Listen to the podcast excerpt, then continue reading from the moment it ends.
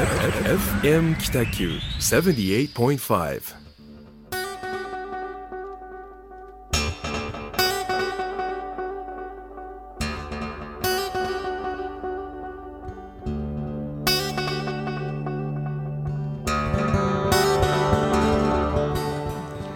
はい、えーホワイトスペース第15回始まりました、えー岡崎デザインの岡崎智則とえー、タムタムデザインの田村誠一郎がお送りいたします。どうぞよろしくお願いいたします。えーと今日はですね実はちょっと謝りたいんですけどもあの前回14回目の時に私がインフルエンザで欠席してしまいましてそうですね。申し訳ないはい、ことが起きてしまいまして。いやあのいけるとは思ってたんですけどもうタムタムにぜひ来ないでくれと言われまして。そうです。あのそうなんです。やっぱりこうもうこの年になるとですね あのまあ、岡崎君の体調を気遣うよりも、はい。もう我が身を守ることで精一杯という、いやもう嬉しいお言葉はいですね、もうこのこの狭いスタジオでですね もう目の前でインフルエンザ。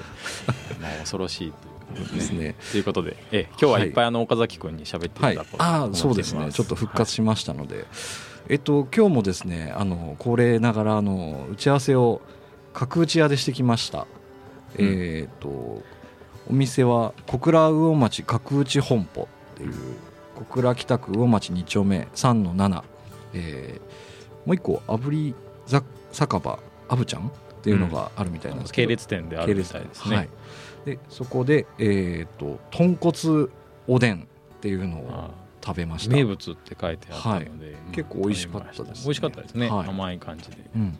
ね。と,、えー、とハイボールを、えー僕とタムタムが2杯。2杯。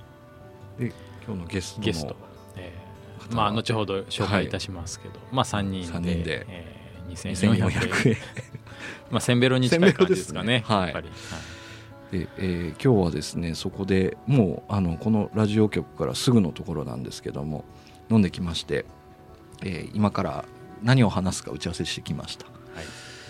ということで、えー、とここ1か月田村さんの方で何かこうそうですね、はいい、つもあの、まあ、近況報告を近況来るんですが、えー、と今年に入ってですね、はい。あの弊社ではちょっと海外案件が増えましてで、まあ、一つは九州パンケーキはい台湾アトレ店、へえ、すね。まあ、あの今日来ていただいてるゲストはい。にもお割と、まあ、出会いが由来するんですけど、はえーその九州パンケーキの台湾店あはい。仕事で、まあ、台湾に行ったりとかはい。あとあの全く別件で中国南京、南京はい、はい。でまあ、事業者さんがその、はい。いまあ、いわゆる民泊、はい。えー、Airbnb ですね、はいはい。あの知ってる人はもうかなり知ってると思うんですが、まあ、そういった展開をこう、まあ、10室20室やりたいというところでそこのあの、まあまあ、アパートの、はい。まあ、マンションっていうべきかな、はい。まあ、一室をこうリノベーション設計するというはところで行っておりました。あ。はですね、まあ、今年はあの海外案件がちょっと増えそう。あ増えそうないいですね。行き来しそうだなと。世界を股にかけるたまたむたむデザインはいそうですね。まあね。世界を股にかけたいですね。はい。本当頑張りたいと思います。頑張ってほしいです。はい。僕はですねあのすまああのインフルエンザだったんですけど えっと北九州市が今年で55周年なんですよ、うん。でそのなんとあのロゴマークをですねお依頼していただきましてはい。やもうこれあの依頼された時いのえあのヒアリングで結構ビッグネームあの草刈正雄さんが発表してくれますとかへえ「あの週刊文春」に載りますとかおう「えー、みたいな「僕で大丈夫ですか?」とかっていうところだったんですけどはい。2月にですね発表されてあの記者会見とかにも出させてもらってですね、まあ、あのすごい印象深いお仕事でしたね。いやーすごいですね。55のやつですよね。55はい。55周年そうなんです。市政55周年市政55で周年結構あのうちのクライアントさんでも、はい。あのロゴデザインを岡崎デザインの岡崎君にっていうとあ,、あの市政55周年のマーク考えられた方でしょうみたいな、えー。ぐーっとこうなんかモチベーションが上がってる感じがこっちでも感じられはあ。ていややっぱりいい仕事をすると違いますね。ありがたいですね。周りにいる僕らもこうやっぱりはい。テンションが上がってきます。し、そうですね。いやさすが、はい。いやありがたい巨匠ですよもう。教授じゃないです。北九州でグラフィックデザイナーといえば岡崎智則みたいななってますね。何も出ないです。京町の岡崎ということで。はい。はい。というところでちゃんちゃんと、はい。ちゃんちゃん。はい、ねということでですねそのようなことが1ヶ月ありました。はい。で今日はですねまたあの素晴らしいゲストをそうですね。はいえーお呼び。じゃあそろそろご紹介したいと思います、はい、えーと田村さんからもそうですね。私がお声掛けしたのではい。あのーまあそもそもの出会いは後の話として、はい。えー宮崎県、えー日南市の油津商店街で、はい。えーなんとですね29店舗を商店街に誘致したという、新しいお店をそうです。新しいお店をはい。オープンさせたというですね、はいえーテナントミックスサポートマネージャー、はあ。ーまあ元になりますかね。はあ。もういいですかね僕しゃべっていいです。紀藤亮太さんテンションが低い。あ ありがとうございます。二人ともいなんか独特なテンションで喋るから。いつからもうかいつからもうかって思ったんですけど。横でもう笑いを必死にこらえてる。まず何かしら二人で褒め合うこの時間帯は何なんだみたいな感気持ちじですけど、悪い時間ですあでもすみません今日はお世話になります、はいよろしくお願いします。あの岡崎さんさっき謝ってたんですけど、はい。あのインフルエンザで、あはい。僕も実は謝らないといけなくて、はい。あの1か月前の まあ4週間前のこの放送に実は最初お声かけをしていただいてたんです、ああのそうですよね。2月の後半ですよね、は それがあのちょっといろいろと予定が立て込んでまして、まあはい。早めに決まってたので、ええ。あ早めにごめんちょっと行けないんだって言っとけばよかったんですけど、はいはい。ちょっとついつい連絡を怠ってまして 結構ギリギリでご案内するというい ね。なるほど。最悪でしょ。いやえ何ってメールが何って来たんですけどあまあごめんねっていうことでまああのすごい素晴らしいね女性のゲストの方がいらっしゃったので。そうです。まあ前回坂田夏美さん、坂田夏美さん。ね来ていただいて。いや、夏美さん来なかった。田村さん一人で喋らなかったいや本当もうインフルエンザに断られ 昨日は全然来ない。地獄のような1時間をお送りするってもう考えられないですね。本。当にまあ念願のこのはい。ホワイトスペースに出るのがねあありがとうございます。あのずっと夢だったのでや若い頃からの。え ーまだ15回目ですあそうなんですか。いやホワイトスペースさんに今日出ていただいて本当にありがたいです。本当にありがとううございます。来ていただいて。まあちょっとだけ自己紹介をじゃあ。そうですね。僕が進行してますけど大丈夫ですか？いいです。もうどんどん喋ってください。えっと、紀藤亮太と言います、はい。あのまあ、去年昨1年前まではい。4年間宮崎県の日南市というところで、あの商店街の、まあ、こうシャッターが閉まってる商店街を再生しようというプロジェクトに、はい。あのいまあ、い福岡からこう4年間移住する形で行ってまして、はいでそこでまあ二十数店舗ですね新しくシャッターを開けてお店を作ったり、はい。まあ、市民が集まれるようなスペースを作ったり、ええ。あのまあ、き企業さんの IT 企業さんのオフィスを作ったりということで、はあまああのうん。いろんな面白いことやってきまして、まあ、ここもちょうど商店街に面したところですけど、はい。やっぱりこう日南市っていうのはまあ人口5万人ぐらいの町なんですけど、ええ。すごくこう人が減っていて、うん。まあ、厳しい状況なんですねシャッター街で、まあ、それをこうなんとか新しくしていこうっていうことを、はい。まあ、やってきたというのが私の一番直近のプロフィールですかね。うん。そうですね。はい。あのまあ一言で言うと肩書きって何になるんですか？肩書き？は肩書きですね。元90万の男っていうのがよく言われてますよね。う元90万のね男。あのはい。ね日南で仕事をしてた時ははい。市役所とこう契約をして、あはいはい。仕事するんですけど、ええあのまあ、契約金額、はい。契約金額っていうか、まあ、事業費委託事業費っていうのが、まあ、月90万だえったんですね。そうなんですね。からあの、まあ、街中で飲んでるとねスナックとかで飲んでると「おお前お前何何十万の男だったっけ?」みたいな 感じのことをよく言われてですね。まあそんな感じで4年間過ごしてたので、ええまあ、それは3月去年の3月までだったので、はい。まあ、今は元90万の男。元90万。い。元ですよね。元です。そもそもはい。タムタムタムはいはい。あええの一緒に仕事させていただいたのは、実はその29店舗、はい。空き店舗を解消してうん。いろんなお店を作っていったんですよ、4年間で,、はい。その中の一番最初の、まあ、1店舗目にあたる、はい。い、わゆる喫茶店をリノベーションした、まあ、カフェはい。音楽コーヒーっていうのがあるんですけど、はい。それをこう、まあ、空間をですねまええずデザインを、リノベーションのデザインをしていただいたのが田村さんでなるほど。タムちゃんで。タムちゃん。タムちゃんで、はい。だから実はね油津も今本当にいろんなところで評価いただいてるんですけど、はい。まあ、その大きな一歩を一緒に踏み出したという意味ではすごくあの、まあ、思い出深いそうですね。もうあのお店が4年ねそう4月5年前。30日オープンなので、はい。来月でよ丸4年経ちあますよね。もうそんなになりますそうなんですよ。本当にあのまあ、本当にまあもちろん厳しい中ですよね、そんなに商店街人通りもない中なんですけど、まあ、一生懸命がんスタッフも頑張ってですね、今もこうしっかりと営業してますね。へ初めて行った時は、ええ。いやまあ疲弊した商店街ってえ はい。まあ本当に疲弊してるんですよ。そうね。もう誰も歩いてないっていうすごいなってこれを活性化しないといけないっていううんまあ、当時もう4年半前ぐらいですかね。はああ紀藤さん大丈夫かなと思って。本当に思いましたけどまあ今やそれを見事、はい。まあ、自走させる商店街にも今なってますんでいやすごいなと。あのまあさっき言ったちょっとうん。九州パンケーキはい。うんそうなんですよのあのー村岡さんねまあ村岡さん村岡浩二さん、はい。これはまたあのすごい人で、まあ、あのはい。まあ兄さんですね兄さん。兄さん。ですね。宮崎の兄。そうそうそうそうあのまあその村岡さんとの出会いもその油津コーヒー、ああでなるほど。ええ。まあ紀藤さんがつなげてくれたっていう。あって今に。そうですね、はい。まあ油津の事業がやっぱ立ち上げの時から、ええ。あの村岡さん自身は日南市ではなくて隣の宮崎市というあまあ県庁所在地の出身なんですけどはい。まあ、その事業非常にねあのいい取り組みだっていうことで、えもうまず私の背中をどんどんとこう押してくださったっていうのがきっかけだし、まあ、そこで、ね、一緒に油津コーヒーを立ち上げたはい。メンバーでも、もちろん村岡さんもそのメンバーの一人でえなるほど。で、まあ、その後田村君もいろいろとね、はい。一緒に仕事してますよね。そうですね。すごいですまあ繋がってねますから。ご縁というかそうですもう油津商店街、まあ紀藤さんにこう呼んでいただいたご縁っていうのは今でも生きてますからね、まあ、でも今でさえこう世界に、はい世界のまたそれじゃなくて世界にまたまたをかける田村先生とですよ、はい。はい。僕もまあいろいろと評価をいただくねプはい。ロジェクトをやれた立場ですけど、うん。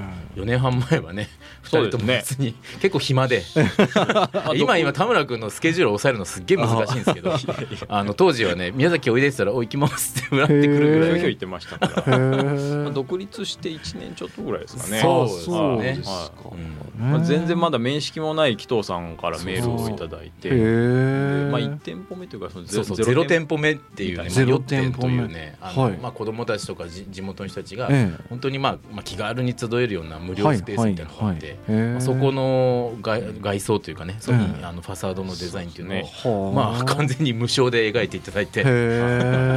予算これだけみたいな。そうそうそうそう。はマジかっていうような予算でこれじゃあ何も作れないなと思いながらもまあ絵を描いて。そもそもどういうつながりでそのタムタムにお願いしようっていうことあになったんのですか？まあ実はそのまあ数年前から、はい。あのまあその頃ちょうどフェイスブックとかの前ツイッターとかが流行った頃なんですけど、ええ。そこでいろんなこう建築の仲間今日多分聞いてると思うんですけどあの、はい。某愛さんとかねそうですね。ケイブタさんとかね、はい。いろいろいるんですけど、はい。宮崎の方に。はい。そういうあのメンバーけん、まあ、いわゆる建築の、ええ。まあデザインとか設計してはいはいるメンバーで、まあ、なんとなくこうコミュニティができてたんですよ。だけどまああんまりみんな会ったことない感じだけど、ええ。なんか面白いなみたいなつながりがあって。で、まあ、僕も実はそのええ。商店街の再生ってやってますけど、はい。まあ、大学もその芸工大っていうデザインあのそうなんですね。まあ、ランドスケープデザインっていう造園の方の出身でもあるしなるほどまあ、同級生って結構あの建築やってるようなメンバーも多いんですけど、まあええはい。そんな感じでお互い面識はあって、はい。で当時から田村さんその商店街とかやっぱこう市街地の中で、こういろいろと活性化みたいなものにこうつながるようなプロジェクトやってるっていうのはずっと耳にしていたので。そういうことなですね。余余白の時に。へですえ。よで余白にもねその後ええ僕なんかも立ち寄何度かってはい。でまあ尾崎さんもその時はい。ご挨拶してるんですけど、はい。もうお互いあんまり覚えてないぐらい。まあ 前ですけどね。そうなんですね、うん。じゃあその時からの付き合いだったんですね。へえいやなんかすごいあの伊藤さんっていう方あのタムタムからよくお話は聞いててですね。うん。で宮崎に今度行くことになったけんとかって言ってたのがまだもうそれ4年ぐらい前ですね、うん。だからそこのまだ一緒にオフィスしてやってた時。いやすごいな県外の仕事をやるんやとかって思ってましたね。そうっすね。そうかあの頃はまあ県外案件ってあん,、えあんまりなかったというか、うん。まあなかったですようね。ん。そうまだ暇だったから、まだちょっと家具のデザインとかもされてた頃ですよね。してましたしてました。うん。へえ。ママ友達のですね。なんかテレビボードとか細々書いて,、ね書いてましたけなるほど。結構地道な仕事してた地道な仕事してました。下積み時代があったんですね。今はさすがにちょっとそこまでは手が回らないんですけど。どんどん規模が大きくなって。大きくなりましたね。うーん。いやあのですね個人的にですねいろいろこう本当に聞きたいんですけど、うんうんうん。まずシンプルにその先ほどのそのまああの疲弊している商店街にはいはいはい新しい29店舗を呼び込んだのってどうやってなんですかみたいなシンプねシンプルシンプルな、質問なんです。疲弊した商店街に29店舗どうやって入れたのまあ本当数々の苦労はあったとは思うんですけども、まあ、僕が知ってるのは1店舗目は村岡さんだったああそうそこまでのお付き合いはあったので、まあ、それ以降もこうちょいちょいお付き合いはあって見てましたけど、はい。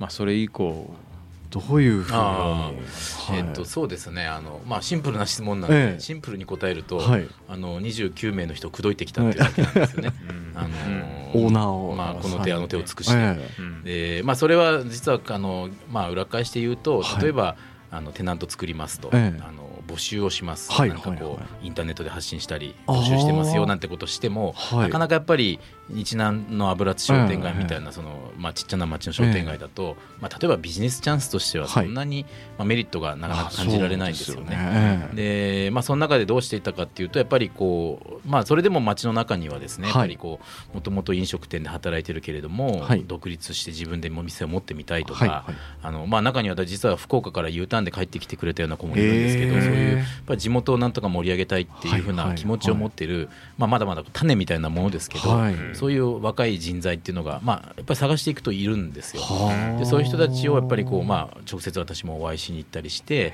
あの、まあ、それぞれの考えてることとか、はいあのまあ、いろいろもちろん事業を組み立てていかなきゃいけないので一緒になって事業計画を立てて、はい。まあ、実際例えば銀行にお金を一緒に借りに行ったりとか。そこまでされてたんですね。そうですね。やっぱそういうまあお店を作っていく中でのいろんなサポートを、はいまあ、もちろん私だけではなくて一緒にチームで動いていたのでそれこそあのねあの鬼塚純三って言って地元出身のデザイナーなんかもはい。入ってくれて、へーまあ、田村君みたいな仕事してるあええ。の若い子がいたので、まあ、そういう子に絵を描いてもらったりとかいろいろとアドバイスをしていって、一個一個こう手作りでお店を作っていくっていうような感じでやってきたっていうのがまあ一つの一通りの流れですかね。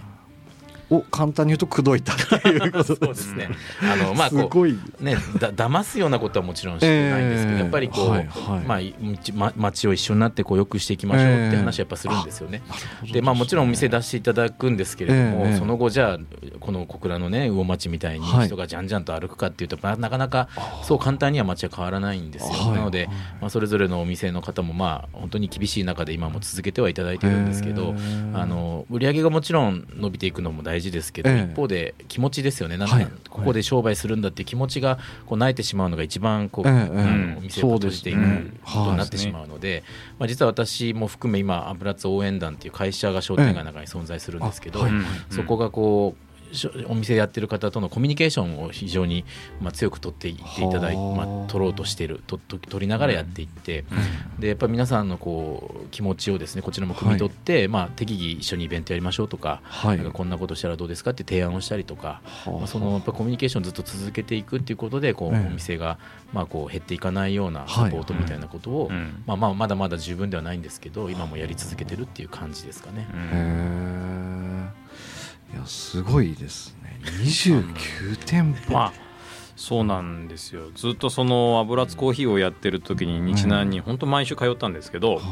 思ったのはもう紀藤さんのコミュニケーション能力の高さ。高さ。あー。あのまあ、い今でこそその割とこう全国にあいいっぱいこう知ってる人はできましたけど、うんネットワークというか、いやその中で比べてももうダントツに高い紀藤さんのコミュニケーション能力。まあ街づくりって得てしてあの、まあ、逆風というか、ええー向かってくる風ももちろんあるんですけど、まあ、それすらこううまく取り巻いてえなんかヨットのことをこう帆を立ててそれをそれを受けて前進するみたいななんか不思議な力を持ってる。へえでそうそのコミュニケーション能力はどうやって培ってきたのかとかはいはい。ああはいはい。そういうとこ聞きたいですね。うんちょっと今名言出ましたね。街づくりはヨットだみたいな。町づくりはヨットだ。すごいな。名言。名言ではないかと船舶免許持ってないけど。いやそんな感じがするんですこうパーソナルな部分っていうのは多分終わりだと思うんですけど。そうですね、はい。まああのそんなにまあなんていうんですかね。ね根っから根っからこうよく喋る人間かっていうとまあ実際そうでもなくて、うん。意外と休みの日とかこう家にこもってることとかもあるんですけどあね。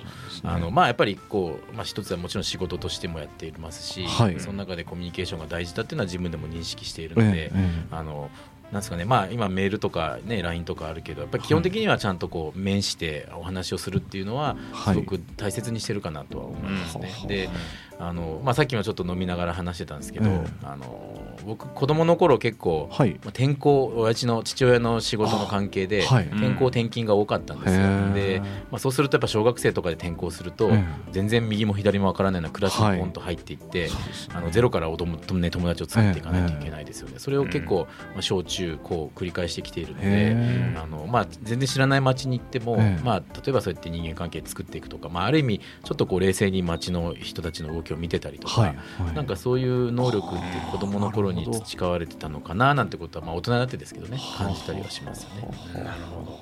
なんか飛び込んだ環境の相関図をいち早くこうええ。見抜くみたいな。そうですね。そその中でどうこう動けばいいかみたいな、まあそうですよね。ね。まあまあ小学校のクラスでもね、まあ、例えばそんな友達が少ない子みたいな子がいたりとか、はいまあ、はいのみたいな子がいたりとか、えええまあ、すぐその横によろちょろ知るようなやつがいたりとか、やっぱりはい。はいはいいろんな人間の距離感がありますよね。ええ。まあ、そんなのはなんかもしかしたら子供の頃にこういろいろとこう観察しながらなるほど。うんっていうのが経験になってるのかなと思いますよね。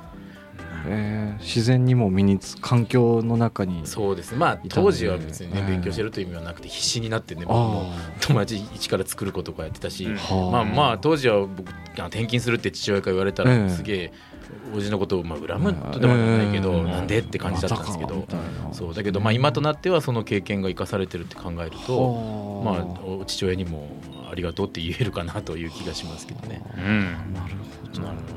まあやっぱり幼少期からこう経験してきた環境っていうんですかね。それが一番今の能力をこう培ってきたうん。要因なのかなと。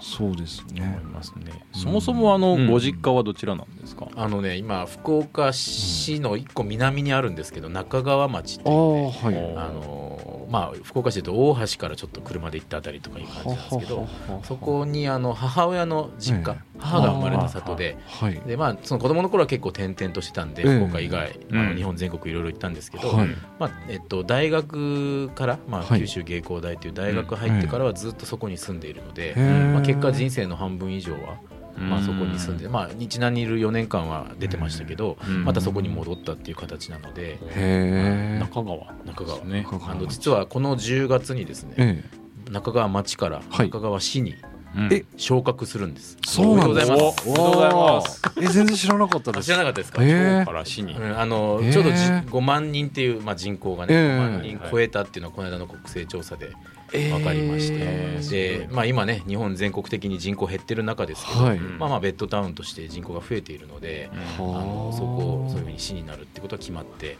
まあ、結構今こう盛り上げようっていうような動きがあるので私も今中川町のあの役場ともこうはい契約する形で専門官っていうのをやらせていただいたりとか、あ。の新しく中川町の若者のこうプラットフォームになれるような会社っていうのを立ち上げて、はい、そういう活動もしてますね。えーちなみにこの中川市ってどれぐらいの広さなんですか、えーとですね、あの実は結構広くてですね、ええ。まあ、南区の大橋あたりからずっと南に行くともう町になるんですけど、はい。今度山の方はセフリ東セフリあはいはいはいって言ってあの途中南畑っていうこう田園地帯があったりとか、ええ。あるいはダムなんかが今度できるエリアがあったりでその山越えるともう佐賀佐賀県のはい。吉野ヶ里町っていうところなので、ええ。非常に縦長で広いんです。で面白いのが、まあ、今人口増えてるって言いましたけど、ええ。あの新幹線の車両基地にできたはい。博多南駅っていうはい JR のはい駅があって、ええはい。その周りは今マンションがどんどんと建っててかなりこう人口増えてるんですよ。はい。ですけど今度山手の方に行くと、ええ。こう逆に言うと人口が減ってるようなエリアもあってあということで、はいはい。ま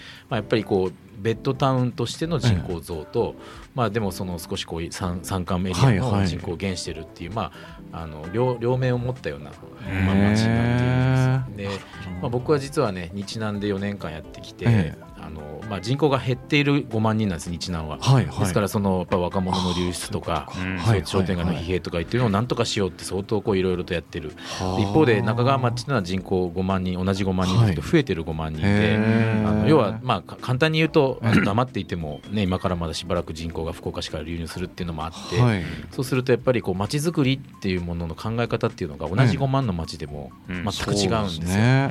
ねでまあ、簡単に言うと町づくりやろうぜなんて唱えた時に、ええ。日南の方がはい。やっぱりそこで働いてる人間とかそこで生まれ育った人間の割合が高くて、ああのやりましょうっていう盛り上がりもある、で一方で中川町っていうのははい。少しこう、おまあ、賃貸に住んでる人たちとか、ええ。あのまあ、転勤してきてまたどっか行くみたいな、そういう人たちが多いので町づくりしようぜって言ってもそんなにこう響かないみたいな現状もあって。うんまあ、じゃあそんな中でじゃあでも今後実際福岡市も含めええ。中川町もあの人口が減っていくようなことだって考えられるわけですよ、はい。じゃあ今のうちに何をしとくべきかっていうようなことをええ。少し今町に対しても提案をしていて、まあ、その一つの形が今度会社を立ち上げたのにもつながるんですけど、そんな活動も今やってます。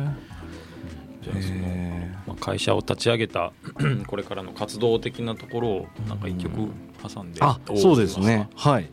一曲じゃあ聴いていただきます。はい。じゃあ、えっと、何の曲かけるでしたっけ？ちょっと忘れたので曲がかかった後に曲名と歌手名をご紹介します。それではどうぞ。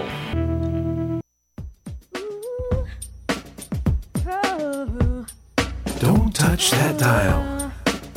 FM. はい。えっと今の曲はですね「黄昏っていう曲でしたえっとサニーデイサービスというバンドです。僕大好きなバンドです。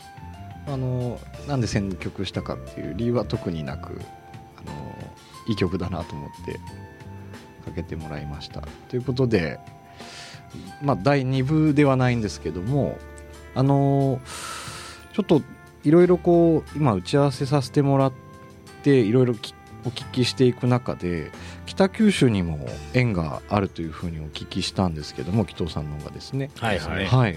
そうなんですよ、ええ。僕は実は小倉北区高校3年間までは、はい。あの中学から高校は住んでいたのであはい。まあ、確かに出身といえば出身なんですよね、はい。まあ、意外と多感な青春時代を過ごしてるっていう。はい小倉小倉西高霧ヶ丘中学校から小倉西高校へ進学しましたので結構、まあ、今日聞いていただいてるか分かんないけど結構友達なんかも多いんですよ。そうなんですはい。ね、なるほど。なんかあのその当時いらっしゃった当時、はいはいはい。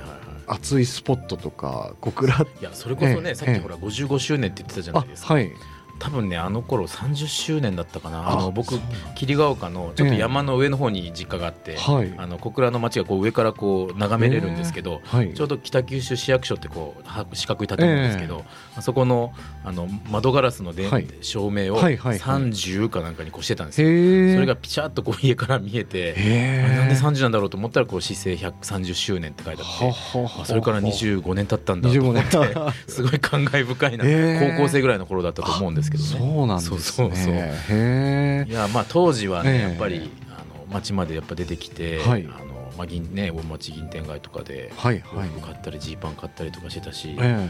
あのなんだっけサンドイッチ屋 OCM なんていうのも当時からやっぱありましてね、今ももちろんあるよね。ありますよ。あのなんだあの頃からこうなんかねデートしたら彼女とそこに行ったりとかね。はい。まあデートコースはい。ねあの駅の向こう側なんてまだラフォーレもなかったし、ええ。朝のパティオだけがあってあ朝のパティオだけ。カラオケ行く時はみんなでそこに行くみたいな。運動会の打ち上げはそこで、あのそうまあ、お酒飲んじゃいけない年ですけど、ええみたいな感じのはあ。思い出はありますよね。東映会館とかもあありましただもちろんもちろんあった頃ですよこれね会館なんか本当、うん。ねメジャースポットです、メジャースポットでしたよね。それが今のうちのスタッフとか東映会館知らないんですえよー、そう。あでもお若いですからね。若いですね。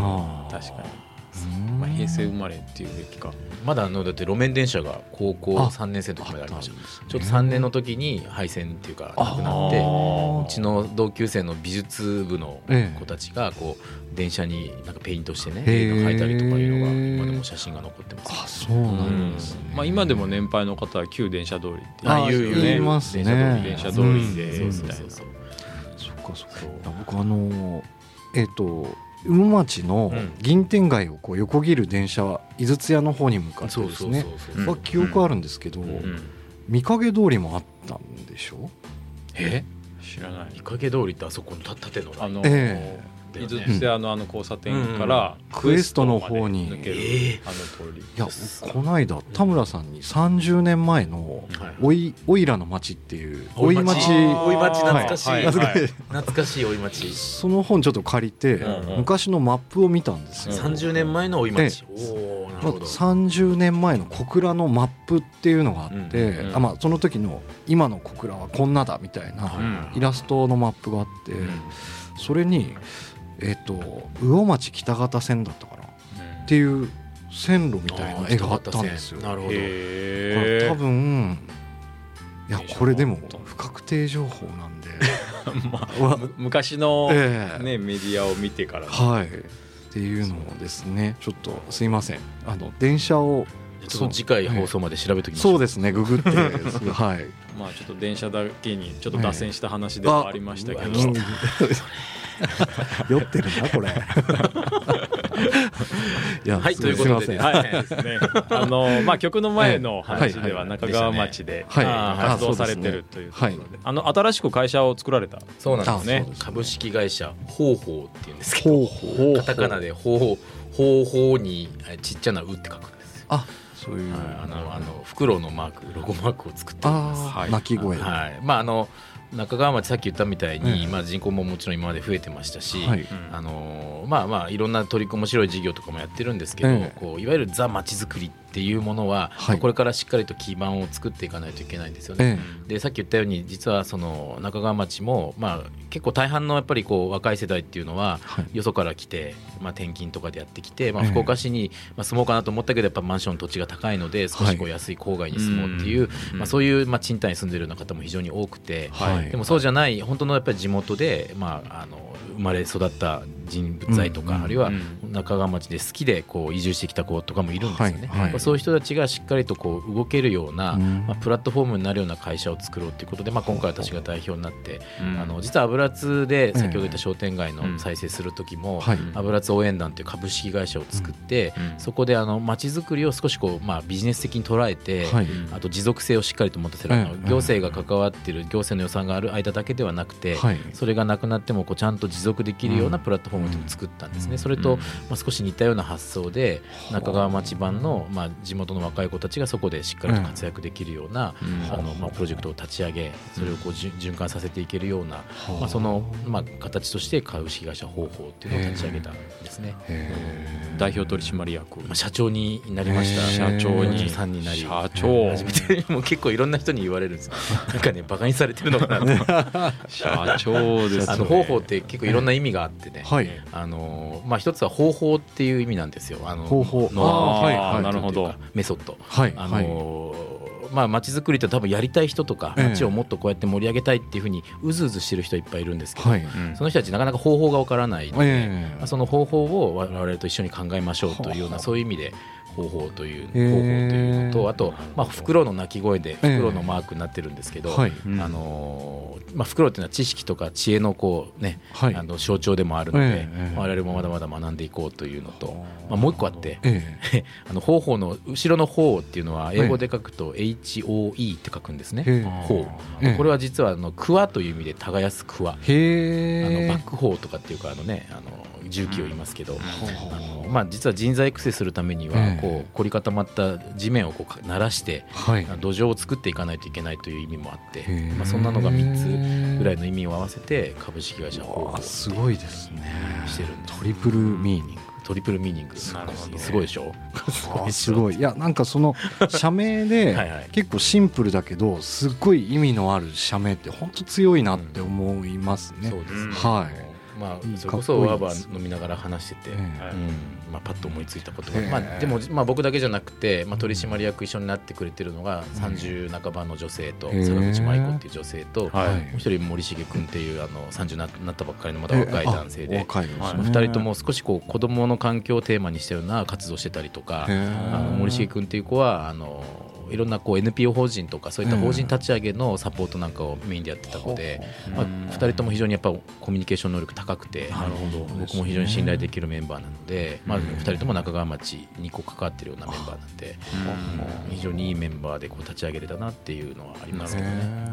あの博多、えー南駅のなんかリノベーションが最近であきたっていうあのね建築家松岡京子先生にはい。デザインしていただきまして、へはい。ーあのまあ町が持ってるビル超有財産なので、ええあのまあ町の事業として、ええあの実はもう10駅自体は20年近く前から、あの新幹線の車両基地に付随した形でできて、博多駅から8分で来れる新幹線で、え300円で新幹線乗れるっていうすごく珍しい駅なんですけど、あ300円なんそれこそブラタモリでタモリさんまで来たんですよ。でそのまあ新幹線の駅があって、はい。でまあ、博多駅から8分っていう非常に便利な土地が、まあ、場所なので,、でそこにまあ駅ビルを建てたんです。十数年前に、はい。4階建ての、いですけどそこが、まあまあ、いろんな商業が入ったりとか、い。コミュニティスペースができたりってするんですけど、まあ、うんなかなか、あのーなんていうかね、いいように、まあ、すごくこう積極的に活用されてるかっていうとそうじゃなくて、はい。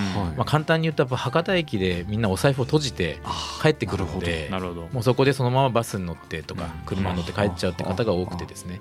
あまりこう今まではこうなんていうかなビジネスとかにええ。こう特化できなかったんですよ。うん。で、まあ、それをなんとかしようっていうのがまあ3年ぐらい前から中川町も取り組んでてで、まあ、それは実は言霊中川っていうチームが今まで3年間は非常にこういろんなイベントやったりとかそこで人材育成的なことやったりしてきたんです。ええそれをまあ一旦その3月今年の3月で区切りになっていて、はい。でその次はまあ自走、まあ、にその、そこで出来上がった人材とか人はい。間関係で一つ組織を作って、新しい次のステップに持ち持っていこうっていうので、ええ。まあ、私もそのタイミングが関わらせていたことになってで、まあ、今回会社を作って、まあ、実は4月以降1年間だけですけど、はい。まずはその立ち上げの事業を少しサポートさせていただくことになっているっていう感じですかね。方法って言ってますね。これもえすごい。みんなね自然と会社の名前連呼してくださるんですよ。すごい。ついつい言っていて。まあこうええすごいですね。そんな意味も。ええ。そうなんですよ。そんなこともやってます。まあ結構今私が思ってるのはですねそのうんまあ博多駅えー博多南駅はいはいはい。リノベーションされたでしょ？でうん。その次に方法っていう会社を作られた。うん、そうですね。でえー、とこれあの個人的にいつも思ってることがあって、ええ。その建築、まあ、僕は建築の人間なので、はい。建築的ないわゆる常,、常設ですよ、うんもううん。常に偏在する、はい。そそこにあるみたえいなものを設計しながらはい。やっぱ街づくり考えてるえんですけど、うんうんこう結構イベントもやっぱり街づくりとしてはい。方法としてはもちろんあるじゃないですか。で多分その僕はイベント系の街づくりはすごく、まあ、苦手というか、はい。あのあんまり企画したりはできないんですけど、その両方多分行ったり来てるあ行ったり来たりしてるんですよ、ええ紀藤さんとか。ああなるほどなるほど。まあ、街づくり会社ってどっちかっていうとそのイベントやってるイメージはあるんですけど、うん。ちょっと紀藤さんはやっぱあのなんだお店も作ったり、うん。そうですね。えー割と建築的なあの、うんうん。まあ、学歴といいますか、うん。芸工大っていうとすごく優秀な人がいっぱい出てるんですけど、はい。まあ、そういった知識も持ちながら両方行ったり来たりしてるんですよね、まあ、その辺のバランスはどうお考えなのかなそうですね、あのーまあ、街づくりとか街をこう活性化していくプロセスの中で、ええ。まあ、やっぱりイベントやることってすごい大きいとは思うんですよね。うん。やっぱりこう人がわっと集まるし、うん。その街のことをこうあ改めて見見るしそのきっかけとしてはいいんですけどやっぱり、まあ、あくまで僕はイベントはきっかけだなと思っていて、はい。でやっぱ街が実際にこう変わっていくっていうのはやっぱりハードまで含めてはい。空間が変わっていくとか、うん。まあ、そう空間も含めてじゃあそこに関わる人が変わっていくっていうことを生み出さなきゃいけなくて。えでまあ、よく最近はそのハード先行ではなくてソフト先行だなんて言われ方します。し、ええ。僕もそう思うんですけど、はい。まあ、実際油津商店街をやっていて、はい。あの実は街がガラッて変わったのってやっぱり空間の力って大きいんですよね。お店ができていくとか、はい。まあ、例えばスーパーマーケットの跡地が新しく生まれ変わるみたいな。あでやっぱりそのうん人ってこう視覚に情報に頼る割合ってすごく高いですし、えあのハードが最終的に変わっていくことで最終的に街が変わったんだっていうふうに人が認知するって考えた時に、やっぱりイベントだけでは弱いし、はい。そのイベントで集まったような人たちをしっかりとその、まあ、まず人が変わる、まあ、人間、ええ。人材育成みたいなことから最終的には空間が変わるっていうところまでしっかりとこう一つのストーリーの中で結びつけていくっていうのが私の役割かなと思っていて。うん。で何かまあす一つではないんですけど数直線みたいなのがあるとすれば、はい。まあハード寄りのええ。動きから非常にこうイベントとかええ人材育成みたいなこうソフト寄りの、まあ、軸があるとして、はい。で私はそのなんか2つの軸の中で行ったり来たりしながら、うん。その少しこう建築やってる人たちともこええう重なり合えるし、はい。まあ、ずっと現場にいるので、ええ。現場の人たちとも重なり合えるしそのコミュニケーションをうまくやっていくことで、まあ、一応一つのこうストーリーというか流れの中ではい。人も変わり、空間も変わりっていう風な、うん。まあ、立ち位置でやってきたのかなと思ってますね。だから、まあ、今ちょっとこう一つの軸のような話しましたけど、ええまあ、本来街ってそれがもっとこう立体的に重なり合っていて。あはいまあ、いろんなこうジャンルのものがこうそれぞれ方向性を持つ中で、はいまあ、そこそれが何かこうつながり合うみたいな、その隙間がないように余白がないように、余白がないように、余白がないように余白も大事なんでしょうけど、ええまあ、その余白をしっかりとこう埋めていくようなことができればうん街っていうのは変わっていくのかなと。はまあ、浦津の場合私がそういう立ち位置に、まあ、いたのが良かったかななんてことは考えてますけど、なるほど。うん。今あの、まあ、紀藤さんの話を聞きながらうん。こうノートに書いてるんですけど、うん。今横軸を書くとですね、うん。どうしてもあの職業柄か縦軸を書きたくなるんですよ。なるほどなるほどなるほど。もしこの紀藤さんが縦軸を設定するんだったら、うん。まあ、い横軸は今言ったソフトとハードで、まあ、あのある場所ではこっちが必要だしある場所ではこっちがうん。みたいなやっていくとこ縦軸は何になると思いますか？縦軸ね、男と女？違う。ね なんだろうな。なんだろうな。まあいろいろあると思いますね。例えばあの少しこうパブリックなものからはい。あビジネスみたいな、まあ、プライベートなものとかね。はい。はい。それとかままあ街づくりっていう、ええ。まあやっぱりそのパブリックというか、はい。少しこうあの事前事業的なものかええ。ら非常にこうビジネスライクないわゆる事業と言われるところまでとか。いや本当そうかもしれないですね。うん。あの結構街づくりってはい学生のボランティアみたいな多いじゃないですか。ですごいそこでこう仲良くなったりしてうん。卒業して結構あの時お世話になりましたみたいなこと言ってくださるんですけどそれビジネスに乗っかってないといこう続かないとかそういうまあ日給払わないとモチベーションが上がらないとかそれのバランスも本当難しいですよね。ありますね。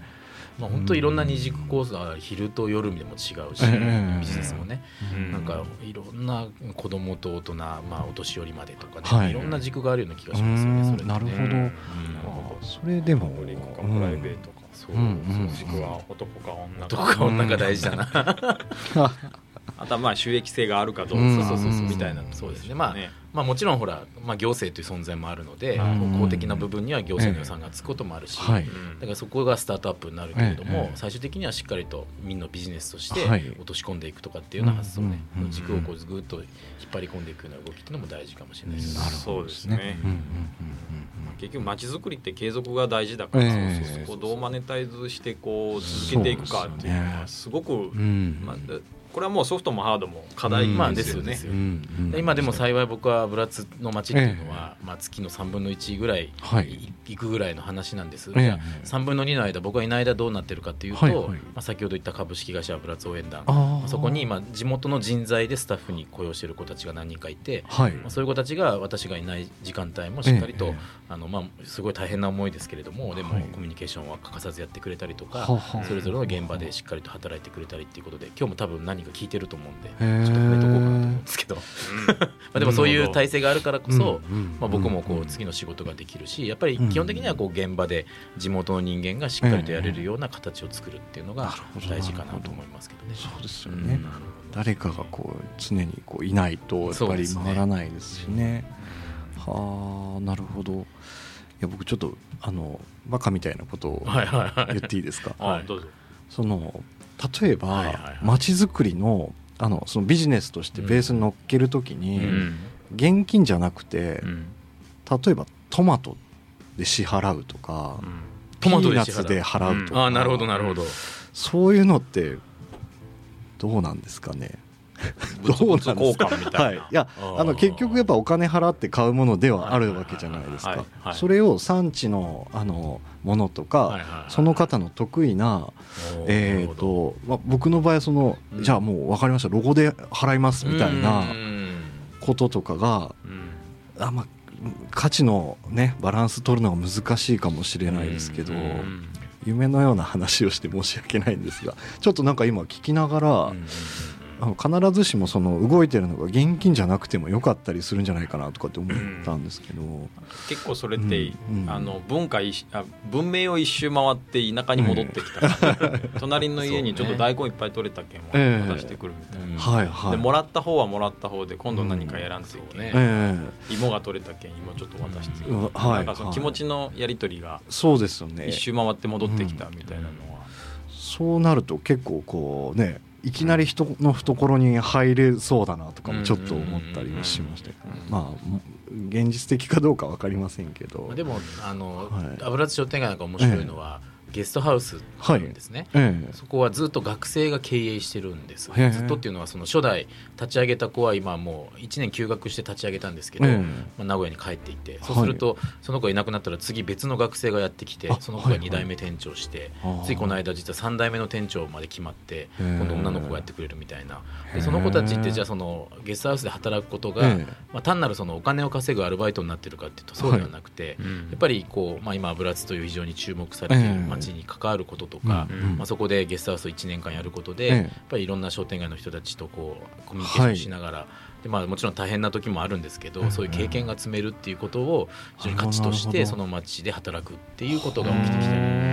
まあ、最近田舎の町に I ターンとか移住とかで、ええまあ、結構クリエイターのような方たちが移住するケースなんか多いんですけど、ええ彼らってなんかビジネスチャンスお金稼ぐためのビジネスチャンスとしてそこに来てるかっていうと全然そうじゃなくて、やっぱりこう東京東京とか都会では、ええあの感じれないような体験経験できないようなものをはい。田舎の街で経験することで、うん。それが自分のクリエイティブな仕事につながるみたいなそのなんか全然違う価値観であの生活してるような子が多くて、ね。はい。まあ、例えば僕最近あの長崎の五島なんてところに行くんですよ。はい。まあ、あの夏がものすごくねあのはい。気持ちいいところですけれども、ええ。夏が気持ちいい、まあいいや、うん。あのあのそその そういうところ行くんですけど、うん。あのまあ、あそこも結構移住者が多くて、ええ。やっぱりこう海が綺麗だとか、はい。ん。あの野菜とか肉とか魚とかが美味しい,、あ美味しいね。でそういうところでこう活動しつつ発信をしながら、はい。なんかこう外からまた人呼んだりとかあね。あ、あんなとこもほんすごくすごくこう東京から時間かかるような、へねはいはい。人ですけど、そうですね。ああいうところでねこう、うん。まあ、夏を過ごしながらうん。こうやっていくなんていうのはすごく、そうですね。ね。あのうん。本当今うちも息の仕事をずっとやってますけあどあまあ同じ長崎県うん。いわゆる離島まあまあ距離がある離島ですけどね。同じように環境はやっぱすごくてあのそこに行くとお金いらないなっては思ってしまうんですよ。うん。その現金っていうことで何でも買えるっていう選択肢と、もう与えられたその素晴らしい環境を価値と捉えられる価値観の人がちょっと増えてきてるみたいなことなんですかね。あのいや油津で実際、東京から IT 企業さんたちがます、8社ぐらい。うん。商店街の中に立地してるんですよ。ええ。あの東京に本社を置いてるええ。会社のサテライトオフィスっていうのができて、はあ。でまあ、それはこう移住というよりは地元の人たちを雇用するっていう場合になってるんです、あーまあ、実際今、はい。60人とか70人ぐらいの人が商店街の中で働いてるんですね。すごいでそそれも実は面白いのが、あのえそれぞれのオフィス空間っていうのは東京と変わらないような、はい。まあ、田村君が作ってるようなちょっとおしゃれな空間になってるんですね、ええですからだから働いてる環境は東京と一緒なんだけれども、はい。一歩外に出ると地元の商店街が広がってる。はあ。そこにはまあ昔からある食堂とかええ。飲み屋とかがあって、うん。で例えばランチ、ね、そのええ。60人ぐらい働いてる子たちがランチを食べることで、はい。そこでこう商店街の消費が生まれたりみたいなことになっていて、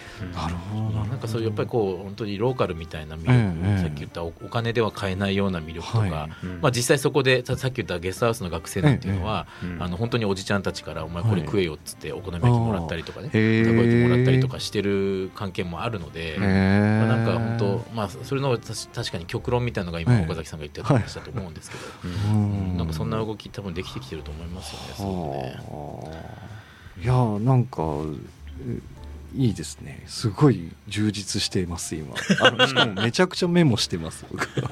本当。はまだちょっと時間ある一つ面白い話しましょうか。はい。田村君とね、ええ。一緒にその油津の二十数店舗のええ。第1店舗目油津コーヒーっていうのをはい。4年前に作ったんですけど、ええ。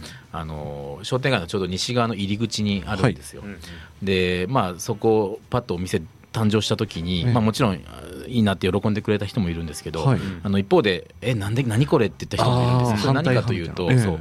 何かというと紀藤さんって人がね90万で全国から選ばれてやってきて、はい。商店街変えていくってやっぱええ。結構期待してたんですよ、はい。でなどんな期待したかというと、ええ。やっぱ紀藤さんってあのこの街をね、はい。あの例えば銀座の一丁目と変わらないような、ええ。あとこう有名店が並ぶようなね、はい。すごい商店街に変えてくれるんだって思ったと思うんです。ですけど最初に作ったお店って、ええ。油津コーヒーって誰も知らないようなえねえあのもともとあったきねボロボロの喫茶店を改修して作ったはい喫茶店コーヒー屋さんで、ええさズコってした人もいるんですよ、ええ。何これって。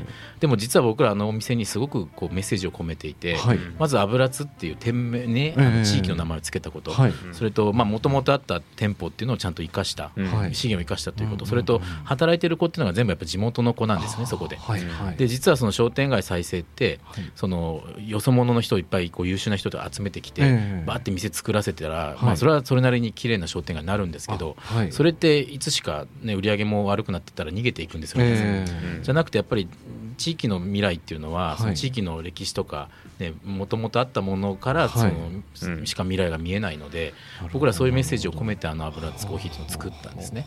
でその油津コーヒーに去年の夏はい。なんとですね、ええっとスターバックスコーヒーさんが研修に来たんです。ええでななんでスターバックスさんが来たんですかってはい。僕らびっくりしてえ尋ねると、い。スタバさんも今まではええ。看板でやっぱりこうすごくやっぱり有名店ですから、ええ。看板掲げてればいっぱいお客さんが来てあコーヒーを買ってくれたんだけれども、ええ。ええもう今コーヒー屋さんも多様化していて、はい。やっぱり自分たちもこう地域に根ざしたお店作りとか、周りに住んでる人たちの顔をしっかり見てそこにコーヒーを提供しなきゃいけないっていうふうに、うん。まあ、スタバさんも変わろうとしていてその時にあのいろいろネットで調べてたら、ええ商店街が変わったらしいと、はい。その実は1店舗目はコーヒー屋さんらしいっていうことでわざわざ我々のところに足を運んでくださった、それってなんか今までその面白い。超一流のものとかね技術が高いものって東京にやっぱりあったりええ世界にあっえてそれがなんかこう後々地方に降りてくるものだったんですけど今なんかこう地方創生とかって言われている中で、はい。やっぱりこうじ現場にあるんですよねそういう課題解決とか最先端なものが。逆にそれを東京から取りに来ようとしているような時代になっているのでもう多分価値がすでに逆転し始めてるんじゃないかなっていうのをすごく感じましたねそれはね。今スタバさんもすごくリノベーションされた店舗うん展開をずっともうだいぶこうイメージ変わってうん。ね相当新しうん。いそれもまたすごい新しいことされているのでまあそれで非常にこの田村君と一緒に作った油津コーヒーをねあの興味持ってくださったんですよ。なるほど。なんかコーヒー屋から始まる街づくり。ですね、まあ、村岡さんなんかね、うん。まさにそういうことをずっと言っててね、うん。コーヒー屋さんカカフェっていうのはコミュニティの最小単位だっていう話をしていて、あカフェを作ることでそこにやっぱ人が集まってきてその会話の中からまた次のアイディアが生まれてっていうような、はいはい。まあ、やっぱそういうカフェとかね、まあ、さっきのうん。立ち飲みみたいなのもそうですけどね、あのそうなんです。全く知らない大学生からメッセンジャーが来て、ほうあの先日油津コーヒーに行きました、もう満席で座れない。でその客層を見ると、うんその本当にあのちっちゃい子供からおばあちゃんまではい。がもう嬉しそうに食べてる姿を見てはい。すごく感動しましたっていうすごい長文のメッセージいただいてなるほど。うん。あのそれは院生でしたけどね大学院生で。なんか感動したのでメッセージ失礼しますみたいな、まあ嬉しいですよね。まあ、何を隠そうそれをデザインしたのは田村君ね。今や。すごい苦労しましたね 安い安い予算で苦労して作っていただいてね。あの初め予算田原工務店にもお世話になったしねお世話になりましたね。初め聞いた予算もすごく少なくて、え。ーそうもう第1回目の提案村岡さん持ってったらもうなんかざわざわするって言われて。そうそうそう、まあこもう時間が来たので。ええ。来たね。あんまり喋りたかったけど。もう喋ら喋りたいです。じ ゃあこの後じゃあゆっくりお店に移動して、はい。反省反省会。会僕らの街に来たら会えますよ僕らに。はい。ちょっとあもうぜひ。飛び込み歓飛迎び込みで皆さん連絡連絡ください、最後に一言。あの、はい。紀藤亮太さんがおう。まちづくりとはそんなん来るんすか、まあ街づくりとはですねあのまあなんか真っ暗闇の中に船を浮かべてええ漕ぎ出すことですね。あ。先全くわからないですけどなるほど。もうワクワクします。あワクワクするワクワクする、うん。まあ、村岡さんいつもワクワクしてるじゃないですか。してますね。もうそんな感じです。いやーありがたいお言葉いただきました。じゃあ反省会行きましょうか。はい。一応あの次回の放送が4月23日の月曜日20時から、えー20時はい。20時から。20時からですね。はい、はい。またお聞きいただけたらと思います。どうも今日はありがとうございました。どうもありがとうございました。また遊びに来ます。はい。ぜひ。じゃあこの辺でこの辺で。失礼いたします。失礼いたします。